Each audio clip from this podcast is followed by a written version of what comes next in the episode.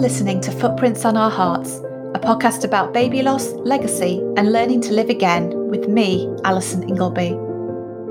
The baby loss community is one that no one wants to join, but together we can break the silence around baby loss and help each other navigate the rocky road that is grief. Because all children leave footprints on our hearts.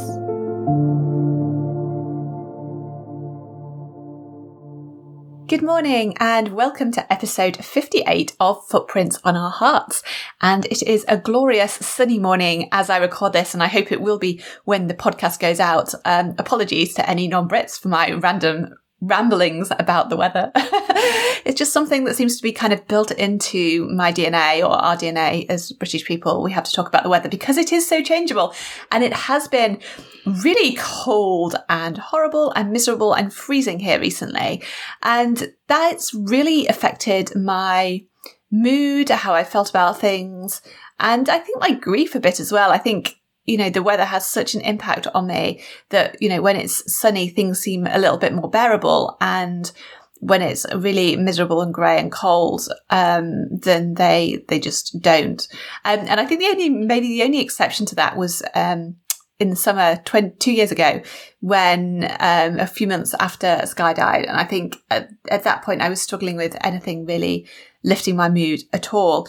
But I think in that kind of perhaps lesser stage of uh, sort of feeling down rather than full on depression, um, the weather can really have a huge influence on me. And I wonder if it's the same for you, either just generally in life or whether you find that the weather outside exacerbates um, or affects your grief in any way. And this probably isn't so much an issue for those of you who live in more stable climates where, you know, you can predict very easily what the weather's going to be like from day to day. Um, um, although if that is Scandinavia or somewhere in those northern regions where it's dark for most of the winter, then yeah, I think I would really struggle to live there. Anyway, enough of the weather. Before we get into today's episode, I wanted to offer a little bit of an apology to those of you who follow me on Instagram and um, may have noticed or may not have noticed that I've kind of uh, fallen off the Instagram cliff, as it were, and I haven't really been on there very much or or at all recently. So I, I apologise for that and for not keeping up with it. Um, the truth is, I've been feeling pretty overwhelmed by a lot of things, um, and specifically, I guess, trying to juggle work and motherhood. And if you've been listening to the podcast or you know me, then you know I'm self-employed and I'm an author and I've, I've sort of scheduled out a few book launches that have been going on this year. And I actually have a book still to write that is supposed to launch later this year. And really you just, I know this is obvious, but you just don't really get much time when you have a baby and particularly I guess babies are all different, aren't they? And if you have a baby who doesn't sleep and doesn't nap and you don't really get any time during the day, um, then it's it's difficult to do anything else. And then you also struggle with these, or I struggle with these kind of feelings of guilt for wanting to do anything else when really all I should want to do is to spend time with him, which I do love, and he is very adorable um, at the moment. Um, but it's interesting because I was chatting to a friend, another bereaved mum friend a few weeks ago um, about this and about the kind of reality of, I guess, parenting after loss. And um, I remember she said that when she was pregnant, uh, she said to her midwife, she's like, I, you know, I don't care if he keeps me up all night. You know, if I don't get any sleep at all, as long as he's here and he's safe, that's all that matters. And of course, that on one side, that is all that matters. But on the other side, actually, sleep is really important. And when you're not getting enough of it, everything is that little bit harder to do. And you know, as much as we, you know, we do love and we really appreciate having our rainbow babies, and they are the most precious and amazing things in the world, but we still need sleep. um, and that is important too. And certainly, um, my adorable little Rowan has not been sleeping very well for hmm, past few months. I mean, he's never slept amazingly, but he also hasn't been a terrible sleeper. But I honestly can't remember the last time that I got four hours sleep in a row. I think it might have been February. Um, and I'm I'm a bit of a dormouse when it comes to sleep, and I'm really struggling with that. Um, and I guess the other thing I've found is that because I've been trying to juggle all the things, including the podcast and work and looking after Rowan, although it hasn't, I haven't really let it impact on my time with Rowan, what it has meant is that I have had no time to myself and I have we have had very little family time because we've always been kind of tag teaming. So when my husband's not been working um, or doing his training for his event that he's doing, then he's been looking after Rowan and I've been working. Um, and I feel like that's something that perhaps I should have prioritized more. And it's kind of easy to say this with hindsight, isn't it? It's harder when you're actually uh, actually trying in this situation and trying to be all these things. So anyway, over the past few weeks, this is a very long-winded way of me saying why I have been off Instagram. but over the past few weeks, you know, I've been trying to prioritize at least a bit of weekend time for us all to spend time as a family and do the things that are important to us. Um, and that's meant I haven't had time for other things like posting on Instagram. so apologies for that. I'm not sure uh, I will be trying to keep up sort of very intermittently, but I I apologise if you um, have been looking at my Instagram or haven't heard from me for a while. Um, and please don't leave me. Although, of course, it's always your choice whether you want to follow or unfollow. Anyway, I'm going to stop my sleep deprived ramblings now and get on with this episode. So today I have an interview with Ali Ande about her son DJ and all the work she does in the baby loss community um, to support other bereaved parents. So Ali has three sons, all of whom were born premature, and her first son was sadly stillborn in 2016. That was DJ. And we talk a bit about um, her pregnancy, the naivety of pregnancy before loss, and how a nurse's wise words actually helped Ali prepare for you know the roller coaster and the waves of grief that hit you after you go home from hospital without your baby in your arms we also then talk about pregnancy after loss and the anxiety she experienced um, with her second and third sons. Um, her second son spent a fair bit of time in NICU because he was premature, and her third son, Gavin, was born at the height of the coronavirus pandemic. Um, so definitely not an easy pregnancy after loss experience on in either case for her. We talk about the platform she created for uh, other bereaved parents and also how she feels raising black kids in America today. Um, and I think, you know, there might be a few of you listening who can kind of resonate with this and I guess the feeling that whatever you do, however much you love your kids, whether your baby is alive and born or you're pregnant with them, there's only so much you can do. And there are certain things that you cannot prepare them for and you cannot, certain risks that you cannot do anything about. And I think having experienced loss, um, and, you know, sudden baby loss, that perhaps those risks and that knowledge is is even more hard to deal with. So um, I really appreciated Ali for being open and honest with me about that. So I hope you enjoy the interview and I'll let you get into it now.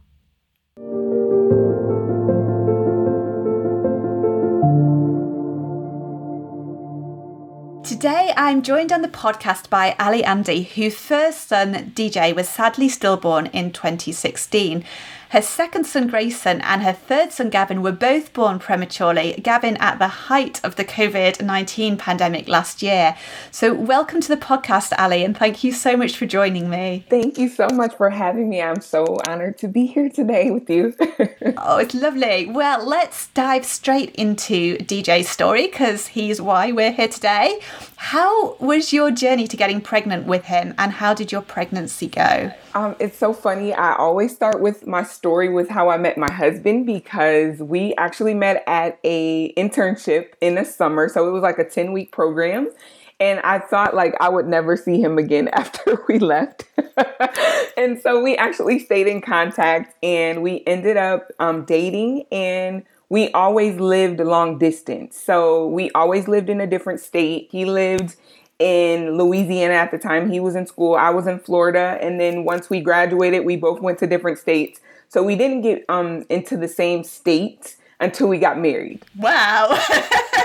so, wow. yeah. So we dated for almost four years and then we got married. So we waited a little while to have kids just because totally. we, you know, we hadn't had that alone time together um, consistently. So when when we got married, of course, everybody's first question is, when are you going to have kids? And we're just like, we'll see. You know, we we didn't have a timeline per se, but it took us about three years to actually start to think about kids.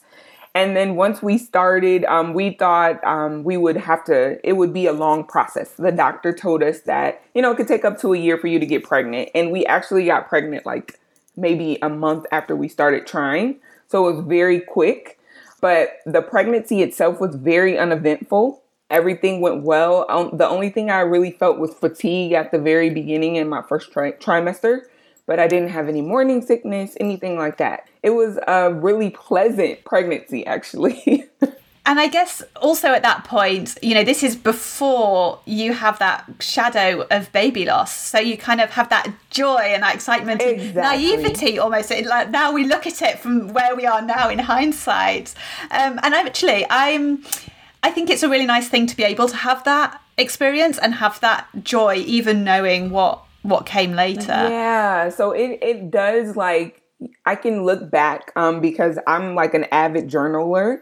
So I would always chronicle like what's going on. And I can look back at those journal entries and say, "Oh my gosh, like the the woman that had no clue, you know, what's down the road.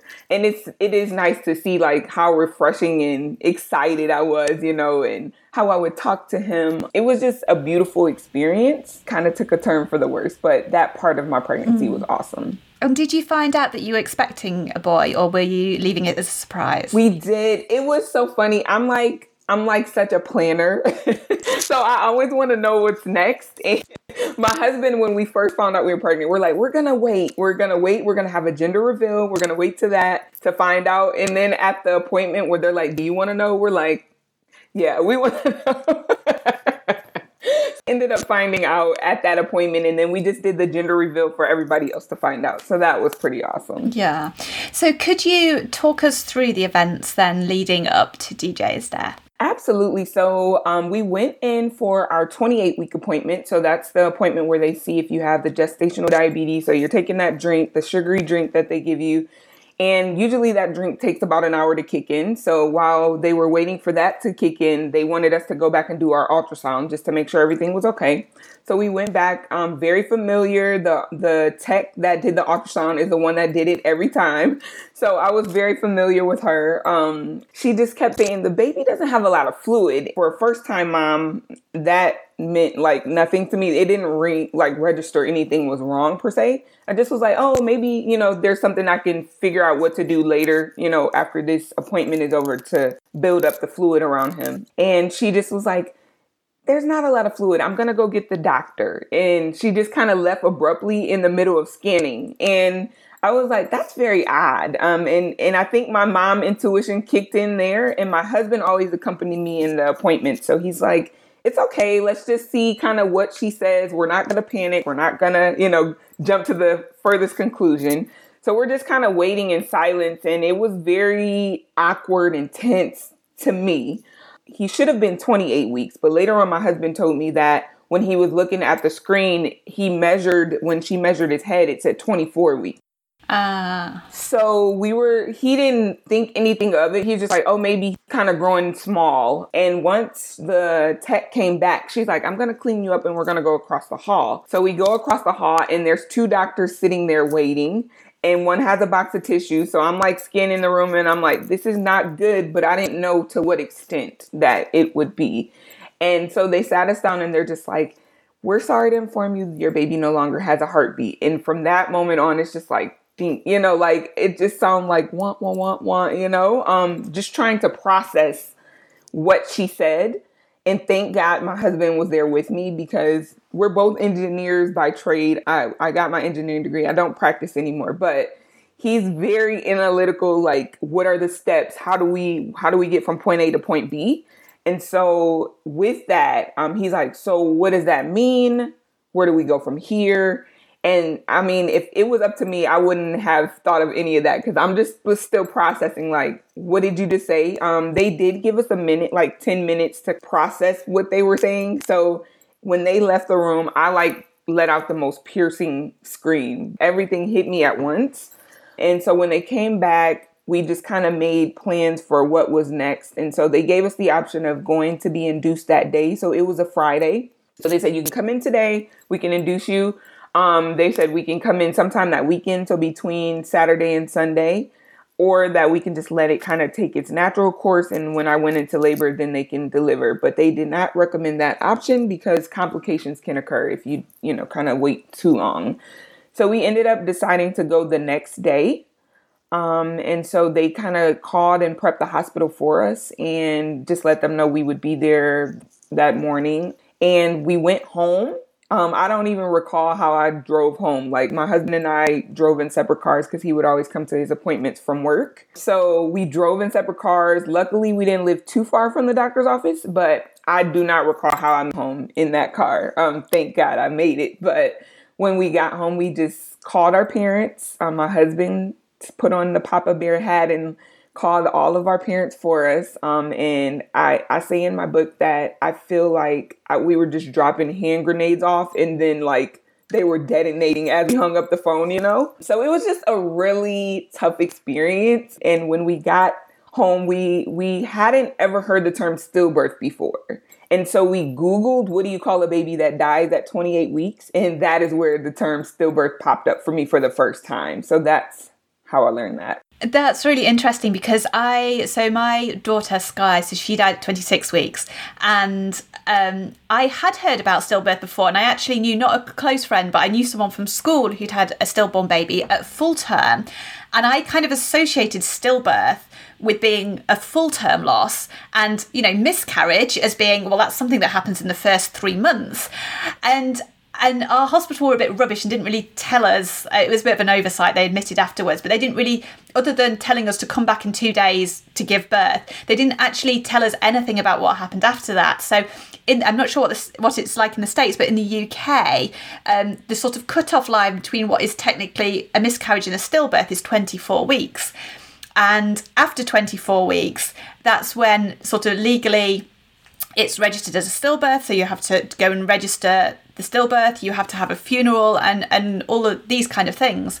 And I did exactly the same thing pretty much is I went home and googled and I only found that out from Google. It's crazy, isn't it? That it is so crazy. Um I I work um with an organization and they're trying to help providers kind of create some type of resources so that if this does occur, that they can have some sort of um, uniformity in how they explain what just happened to you. Cause like you're already in a state of shock, grief is kicking in, and you're like, what? You know, and, and a lot of times this is new for people, um, unless you've had a loss previously. You you're in a complete state of shock that this can even happen, you know, to get this far in your pregnancy and lose your baby. Like nobody plans for that. And interestingly, sort of after that kind of initial shock, I was, I think I was sort of very much in your husband's role in terms of doing that, okay, practical, what do we need to do? We need to do this, but, and I think my husband was just like, no idea what's going on. And he, he even thought, you know, we got told to go in on the Monday to give birth, and he he thought we'd be home by Monday evening, and I was like, I, I think maybe we should pack an overnight bag just in case. And and you know we had we had tickets to the opera or something for the Tuesday, which I got as a surprise for him because we'd never been before. And he he was still thinking. He said afterwards, he's like, I still thought we'd be going, and I was like, just that. And you really just don't know, like. We looked up what babies look like. So we Googled images of stillbirth babies once we found out the term. We we Googled that um, because I did have a friend. I had text some of my friends just to kind of let them know that I was going to be going into the hospital um, and so they let um, one of my close friends told me that her cousin had experienced the stillbirth, and she gave me the the advice of making sure that I saw my son before you know we had to say our goodbyes. And so she's like, I know this is gonna sound really crazy, but you should see him. It's it's not gonna bring him back or anything, but it will give you a slight piece of closure just to know that you saw who was you know cooking inside the oven per se and um that was like one of the best pieces of advice because I was really on the fence about not seeing him because I was like, how how can I? You know, it, it just sounds so foreign, and to be like up front with death and see it face to face, it feels like that's going to be such a daunting task. But the moment actually was very beautiful. But we're going to the hospital, it just felt like I don't know if I could do this or not, you know? I mean, it's not something that we get prepared for, is it? As like children or growing up or anything. And yeah, I mean, I was like, like, I don't know what are you supposed to do when when you have a dead baby? Like what? There's no guidebook.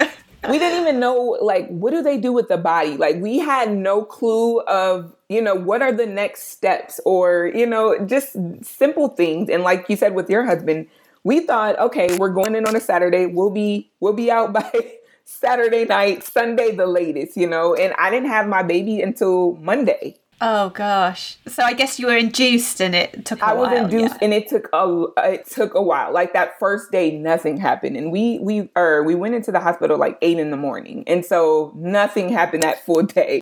But yeah, we we got there, and it was just kind of like, okay, you got to do it. You know, you put on your put on your big girl pants and let's go. Um, and I remember um, I always talk about my hospital stay was like such a godsend because they were just so prepared in this lost space. I felt very incubated by them.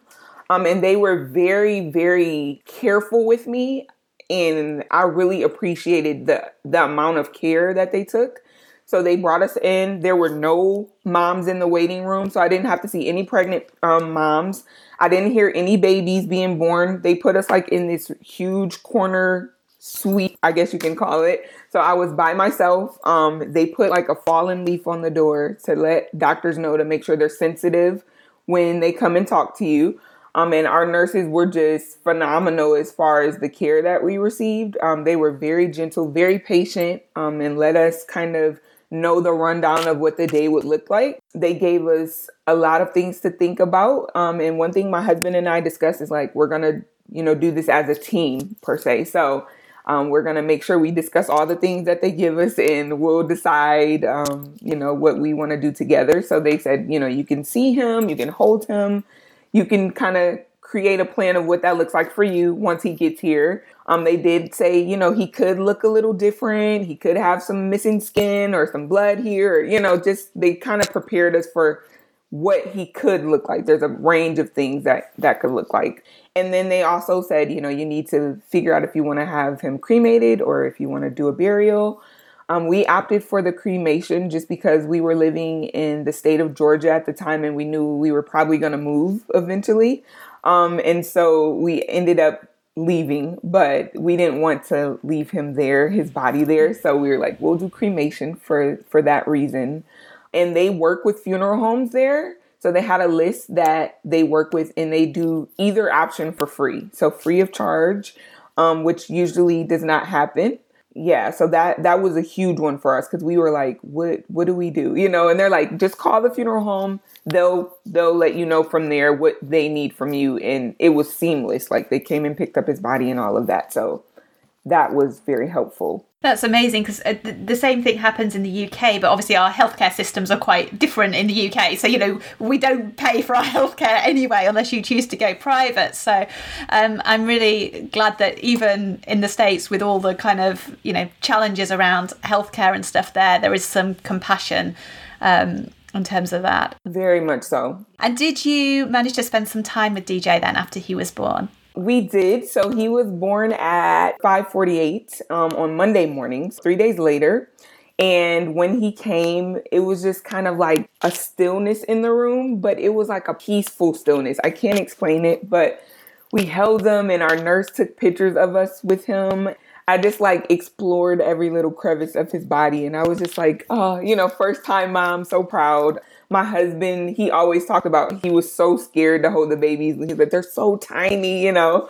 But he just, you know, kind of wrapped them up. They just explored him and, and enjoyed that that moment. They did come in and do like fingerprints and measured him like they would, um, weighed him, all of the things that they would do with a regular um, living baby. And then um, they they gave us the option to have professional photographer come in, so he was able to do that and I don't recall how much time we spent with him. It felt like a while, but it probably was like over a span of maybe a few hours. And once his body started to kind of turn cold, that's when we were like, I think it's time. Because they were like, you can spend as much time as you need, just let us know.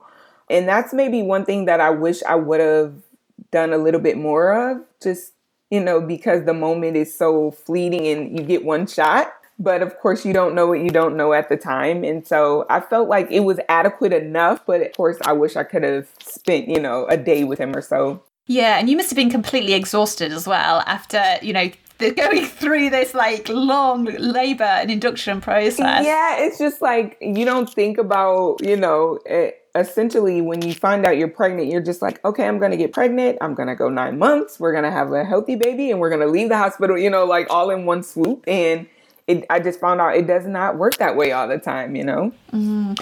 And were you given any reason for his death? And was that something that you chose to explore or chose not to explore? So they did ask us, did we want to do an autopsy? We opted in to do one. Um, and they like they did all types of blood work on me, him, while um his body was still there. And there was nothing that they found. Like when I did my six week follow up with my doctor, they were like, there's literally nothing that we could see that happened.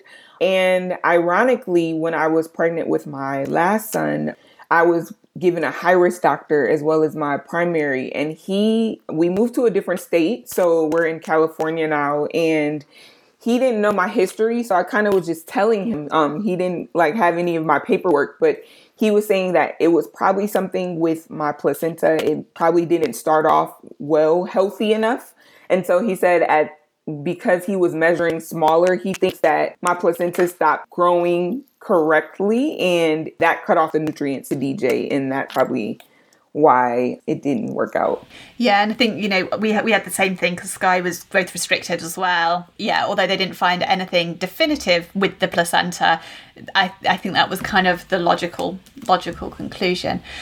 So, what was your experience of grief like over those first few months? And did you find that you and your husband grieved differently? Absolutely. we definitely grieve differently. And I always praise my nurse that I had. One of the nurses I had on the first day, um, she actually was off that second day. And when she came back on her rounds that third day, she requested to have us again. And so she was like a godsend. I still in contact with her, but she let us know a lot of things to prepare us for grief after we left the hospital. Um, and I don't know if she does this with all patients or she just kind of took a liking to us, but she let us know, you know, grieving is going to be difficult. People probably will avoid you at some point because it's so uncomfortable that people will say very mean things, not on purpose per se, but just because they don't know what to say. So they'll probably stick their foot in their mouth. Then they know. Um, and then she also mentioned how men and women grieve differently. And so to, draw close to one another in grief because she's like this can be a make or break in a lot of people's marriage um, because grieving just looks very very different and so she packed us with those tools before we left the hospital and i felt very grateful for her for giving us those heads up um, because I felt a little bit more, I guess you can say, prepared, if if that makes sense for grief. Um, of course, you still have to go through the motions of grief, and nobody can really prepare you for that. But as far as my husband and I, he was more of like the supporter of me because I was like unraveling daily. Um, and at the time, I was actually in school to get my second bachelor's degree, and he was like, maybe you know throughout the day, I would be okay because I was so busy. I was like in organization class. But once I got home and everything stopped, that's when like everything would just rush back. And I can like put myself right back into that doctor's office when they're like, there's no more heartbeat. Um, and it would just, my mind would replay that scenario and me going into the hospital and then seeing DJ rolled away and then leaving empty handed. Like that was the sequence of my mind nightly um, for like the first few months. And so it was really difficult. Um, my husband, he was very much like throw myself into work, stay busy, um, and really like just check on me. I would try to talk to him about it, but he's definitely like a man of very few words. and so I was like, if you ever want to talk about it, you know, I don't want to monopolize this space of grief. Like you, you were his dad, so you get a chance to do that too. But he was more concerned about like, am I okay, and trying to make sure that I was getting the help that I needed. Mm, yeah, I think that's that's quite a typical guy thing.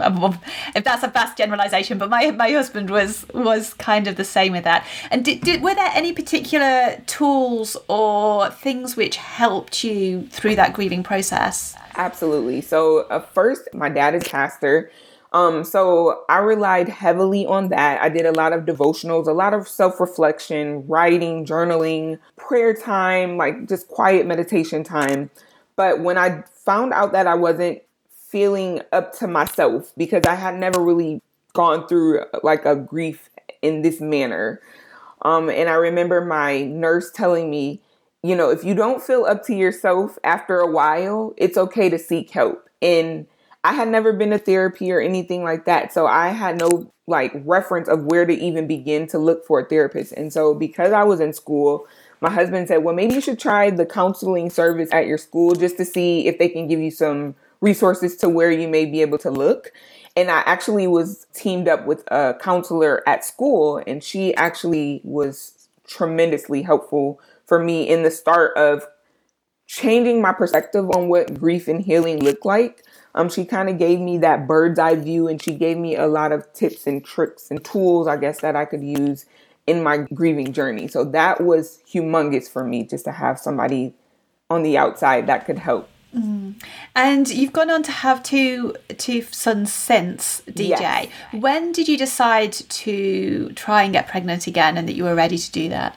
Um, I don't know if we had like a definitive we're gonna just try, but we said, you know, we do know we still want to be parents to living children. Um, and we were like, if it happens, it happens. And so we we tried and I think we got pregnant with my second son maybe six or seven months later. So it was a very short turnaround. And I don't think I put too much stock in it because if I would have thought about it too long, I probably could have talked myself out of trying again. Yeah, and pregnancy after loss is such a physical and mental roller coaster. How was your experience of being pregnant with Grayson, and was there anything you did to help yourself through those long months? Oh, the physical part of it is re- it really wasn't bad. I mean, again, his pregnancy was pretty uneventful as well. The mental is what was excruciating. Um, I had such high anxiety at least the first half of the pregnancy. Um, and I was just like, you know, you just let your mind wander and it goes down that rabbit hole. What if, what if, what if? And so I remember at the beginning, I didn't want to get too connected to him because I was like, what if he doesn't make it and I'm going to be so invested in him. So I remember kind of like taking a step back and just like, okay, there's a baby here, but I don't know if I want to get fully invested, you know? And my mom had suggested a book that um, she was reading, and it was called The 4 8 Principle, and it was by Tommy Newberry. And he just really discussed like mindset shift, and that was huge for me. He said, You cannot have something but think something differently. And to me, I'm like, if I want to have a healthy baby, even though you can't will yourself to have a baby, like if something goes wrong, it can go wrong. So you can't just say, oh, I'm going to have a healthy baby and that's just that. But at least to give my mind the chance to say this is a possibility, um, I think that really helped turn that light switch on. It's like, just stick in the moment where you are and you can worry about tomorrow when tomorrow gets so like i'm gonna have a healthy baby i have a healthy baby now so i'll just focus on that part and we'll get to whatever we face tomorrow you know and it was kind of just taking it moment by moment mm. and i think Grayson was born prematurely, wasn't he? What what sort of went on around that? So um, I remember we were just painting his nursery in the night before I went into labor. So we were like, we're gonna lay down. I usually slept on the couch because I was 34 weeks at the time and it was just really hard to get out my bed. So I remember we we were doing a birthing class and she had just talked about what happens like when your water breaks and literally the same week. I was like you cannot write this in a story. Like it, it is crazy. And so i went to the restroom and i remember like this gush and i remember her saying like it feels like you know you're using the restroom but you're you know you're actually your water is breaking. So i went back to the couch and i'm like I know, you know, I did not use it on myself. So what's going on? And and I was like, I went into the room and woke my husband up because it was like three in the morning. Like I think my water just broke. So we like literally just grabbed shoes, no bag, nothing, because I hadn't even packed my hospital bag yet. and it was literally a week after my baby shower. So I had my baby shower the Saturday before, and then my water broke that next Saturday. And it was just like a whirlwind. Like everything happened so fast. Like my husband was like, "We'll just go to the hospital just to let them check you, and we'll come." And they were like, "No, you're four centimeters dilated, so you're gonna get admitted right now. you guys will have a baby today." And so my husband and I are like, "What is going on?" So again, motherhood took me on by surprise. You know, the journey has been crazy. But yeah, he was Yeah. born. Yeah. He was born at 34 weeks. And because his lungs weren't fully developed, because I think lungs start fully developing at about 35, 36 weeks, he had a little bit of trouble breathing. So I remember I had this birth plan. I want to do skin to skin. I want, to, you know, to celebrate the golden hour with him. I want to start breastfeeding. I want to do X, Y, and Z. None of the things I got to do with DJ.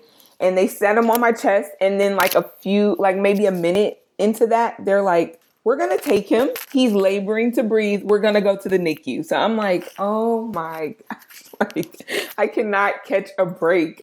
So he's in the NICU. They're like, don't fret, mom and dad. It's gonna be okay. And of course, you just panic because you know the alternative already. So when we first saw him and he had all these tubes and the machines, and it was just a lot to process. Um, and again, I was at the same hospital where I had DJ, and they were awesome. Um, usually, you know, you get discharged after, you know, a day or two, and they actually let us stay at the hospital. They were like, as long as, you know, the room is free, you can stay here while he's in the NICU. So we stayed there probably four days or so for, he was in the NICU for a week. So I think we stayed the majority of his stay. Um, and I think I went home maybe one day before he got out. Mm. And it, I mean, it must have been wonderful to have him there, but also terrifying seeing him in in the NICU. And did you find that that stirred up your feelings of grief around DJ just because it's even? I mean, it's not that long after you lost DJ. Yeah. Yeah. And like again, you know, you have them and it's like a sigh of relief. You finally have them in your arms. They're okay. And then to see they're not okay, it's like, oh no. And I don't think my grief hit me until I got him home. Um, there was a day he was supposed to come home on a Friday, and we went to pick him up, and his temperature would not get to a number that they were comfortable with sending him home. So they had to keep him an extra day, and I fell apart in the car. I was just like, I, I just want to bring home a healthy baby, and you know, I can't seem to do that. So when we finally got him home, I think all the emotions rushed in because it's just like he's here, but then DJ's not here. You know, like we it's the second time around, but it's all the first that you missed the first time. So you that is very glaring. Yeah, yeah. And did you find that affected your experience of being a mother to Grayson over those sort of first few months? I was really excited about, you know, just having these moments with Grayson, but I was just like, I feel like overly protective. I was like, just mama bear, you know? Um, and it was just like, I don't want to let him out my sight just because I was so nervous, but I, I did enjoy my time, you know, as a mom. And if we fast forward a bit to your pregnancy with your third son, who you gave birth to in April last year, really in those early days of the pandemic, um, when it was everything was scary and we didn't know what was going on, how was your experience of his pregnancy, and did the pandemic heighten your anxiety? You know, this actually was probably the easiest of my pregnancies. I know that sounds crazy, but I was given, I had a great doctor. Um, she recommended me to a high risk doctor. So I felt extra, like a extra bit of insulation having them as a tandem. I would see them probably like two or three times a month, like between the two of them. So I felt very well seen and documented. Um, so I, I did feel okay in that. When the pandemic happened, um, I know a lot of people went to kind of telehealth, but we actually still had in person visits. I just couldn't bring my husband with me or my my other son or Grayson with me. So I would I felt very like well protected, and I, I felt like they were documenting everything. The I did go into labor early again with Gavin, so he was born at 35 weeks, but the only crazy thing was like being in a hospital and having to stay in your room. Like you couldn't walk down the hall. It was kind of like you're in here, you have to wear your mask, uh, you know, during delivery. So that was more of the awkward, you know, things.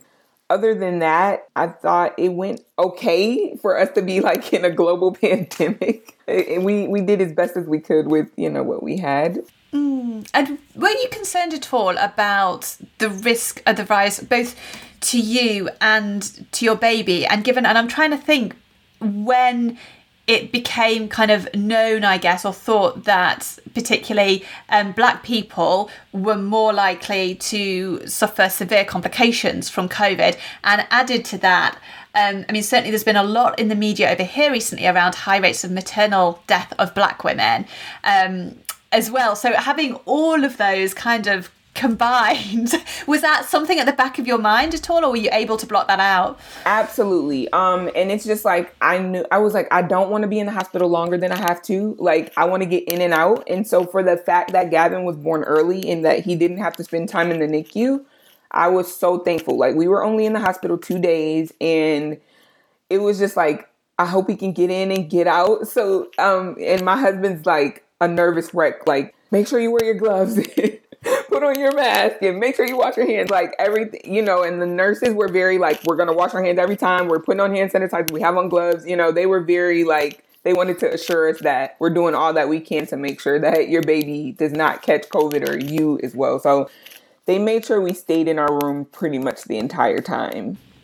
Yeah, and we I had my rainbow baby in September, end of September last year, and even then that that was still the rule. And we actually got a special dispensation for my husband because I was induced, but we had a special dispensation for my husband to come in for the whole induction because otherwise he would have just come in kind of once I'd gone into labour and I'd have been on my own sort of up to that point. Um, but because of our experience with Sky, they kind of took it easy on us, which was good because I would have been, I was literally having not quite nightmares, but like I was lying awake at night going over all these scenarios in which, you know, I'd go into labour and Sam wouldn't be able to get there in time and we the baby would die again and you know all of this stuff as you do because you, yes. you, you naturally just catastrophize don't yes. you and go through all these yeah. things in your head so yeah so i was i was super grateful for that in my case it really helped so at that time were you all able to have somebody in the room with you or was that yes so you were allowed to have a one birth partner um, but only when you were in active labour for most most women. Um, which obviously, if you went into labour sort of naturally and then went into the hospital, that was fine because I'd go in with you. But if you were going in to be induced, and um, because I had some sort of placenta, potential placenta issues, they wanted to induce us early. Um, and so normally, if I hadn't have kind of advocated, I guess, for myself and kind of pushed for it, I would have gone in, been on a ward with other women, and then um, my husband would have been allowed in once I was kind of in, in sort of active labour. But actually, both of my labours, from when they classify active labour, I guess, were relatively short. So, um, wow. yeah, so yeah, it was a good thing anyway. that was one thing that I was kind of bummed about because I actually had um, met a doula late in my pregnancy and she was gonna like take me on as a client and I was so excited. And this was like maybe I met her maybe a week before they like put all these restrictions on the hospitals, and so she wasn't able to come with me um, in our delivery because you can only have one birthing person with you. So that was kind of a bummer because I was excited to have a doula. Just you know, as you mentioned, with the heightened um, you know effects of black women and having babies and you know their babies passing it was i felt a little more assured if i was to have a doula there just as like a second pair of eyes for me but yeah, that didn't quite happen. So that part I was a little bummed about. And after DJ's death, you've become quite an advocate for baby loss and motherhood after loss. Why did you decide to speak out about your experience and create a platform to help support other bereaved mothers? Um, I never thought it would get this far. um, but when I first when I first started to share, it just really was for my grieving process. I it just felt good to talk about him. It made him feel a little bit more real because my husband and I were really the only ones in the room.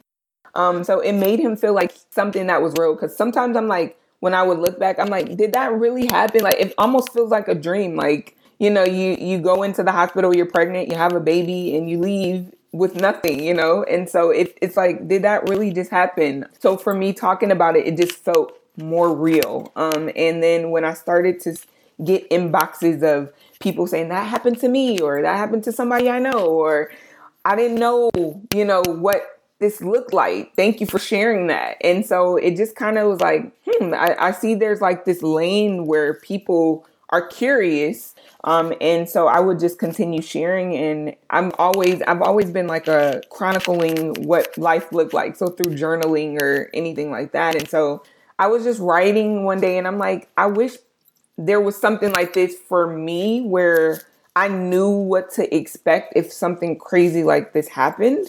And so I just was like, I want to make sure that no parent, if they do follow in my footsteps, has to do this by themselves and where they're just so lost that they have to go home and Google stillbirth. You know, I want I want to do my part and make sure that they're at least prepared for what's to come. And so that's kind of how I started in this advocacy. Mm, and do you specifically focus on supporting black women or all women affected by loss and who are the sort of people who kind of come to you and support when i started it was just like anybody. Like, you know, if you're feeling these feelings, you're not alone, you know? And that's kind of how it began. And all women of, you know, all different races have contacted me, which sucks, you know? It's like, this is still happening. Like, I hope that, you know, it wouldn't be as many people in my footsteps, but here we are five years later, and it's like, I get inboxes like, hey, I just lost my baby yesterday, you know? And it's like, this journey is it can be so isolating um so i just wanted to be there for whoever needed the support mm. and you've also written a book about your experience and sort of covering some of that support could you tell us a bit more about that and why you decided to write it absolutely so again i was journaling at the time and so you know i kind of took the the foundation of those journals and just was like hey you know i wonder if i could tell my story and so I always say I wrote the book for three reasons. One, to help me grieve. Two, to help bolster like DJ's legacy and like give him a name. Like I wanted people to know who he was. He mattered to me and you know his life is special. And three was to help again parents that were following in my footsteps. And so it was interesting because I wrote the book over a span of time. So when I started the book, it was very early in my grief. Like I was probably a month in. And by the end of the book, I was pregnant with Grayson. so I was like, wow, this is crazy. So I actually in real time can see like when I wrote this chapter, I was heavy in grief, you know? And then by the end, it's like, I almost could look back at those beginning months and see the difference. And did you had to kind did you find you had to go back and kind of edit some of that kind of early content because it was kind of so raw? Actually, I had an editor and I didn't know at the time when I picked her, but she had been through a loss and so her feedback was oh amazing tremendous mm. because she was like there's some parts in your story that have like made some things come up in me and my relationship because I didn't know it was still there and so to get her feedback as a mom who's experienced that was very helpful for me. Um, and she's like, I like the rawness of it because it, it like really shows where you were and how you've been able to navigate through grief. And I'm still navigating grief now, you know, five years later, but it just looks a lot different from those first, you know, raw moments of those first few months. Yeah, that's amazing to get that feedback. Because I'm I'm an author, but I, I write fiction books, and I tend to get beta readers, I call them, so a few readers who will read kind of an initial draft, and it's it's it's having to do that step away isn't it from this is this is how i see it and this is how you see it to get oh this is someone else's perspective on it and how they read it and can help you then improve it and and sort of build it into something greater than what you could have done on your own. It was awesome. And i think the one thing that i really found um amazing even even for me i had my husband write a chapter from his perspective. oh, and I read when I read his chapter, I was like, I didn't know any of this.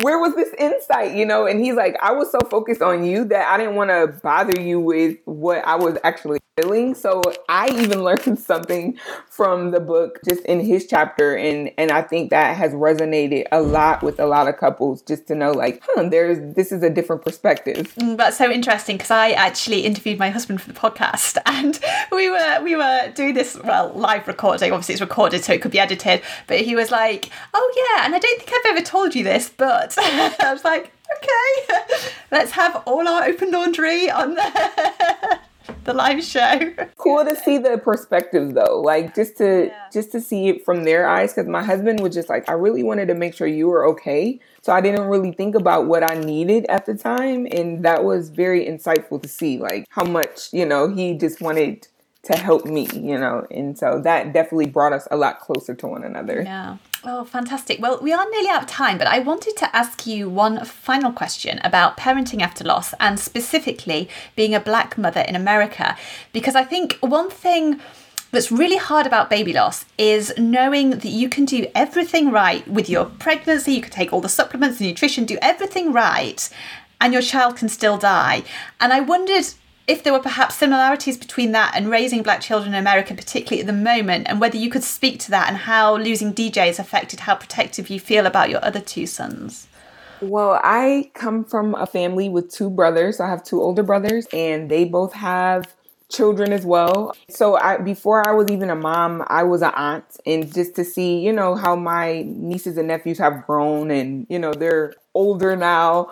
And I was always so protective, even of them. And so to have my own children and to experience that loss and then to see all the unrest in America surrounded by race, it's just been so interesting to see the lens of how some cannot connect. In the baby loss community, you know what it feels like to have that loss, but then there's not as much empathy once if you have gone to have a child and they're growing and then at some point there's like a switch that turns them from cute to threatening.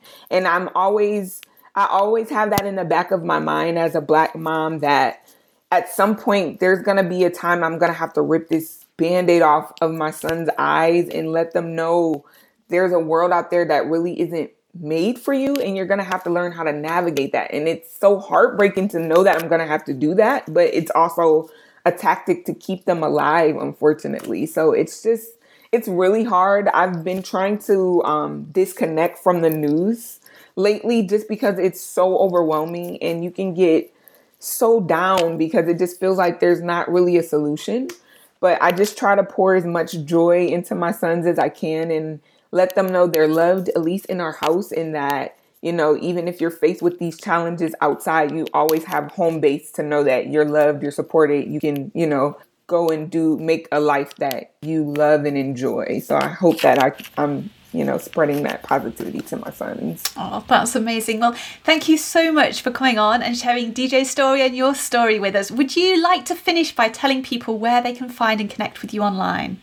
Absolutely. So my name on social media is Ali Ande Enterprise. So it's A L I A N D E Enterprise.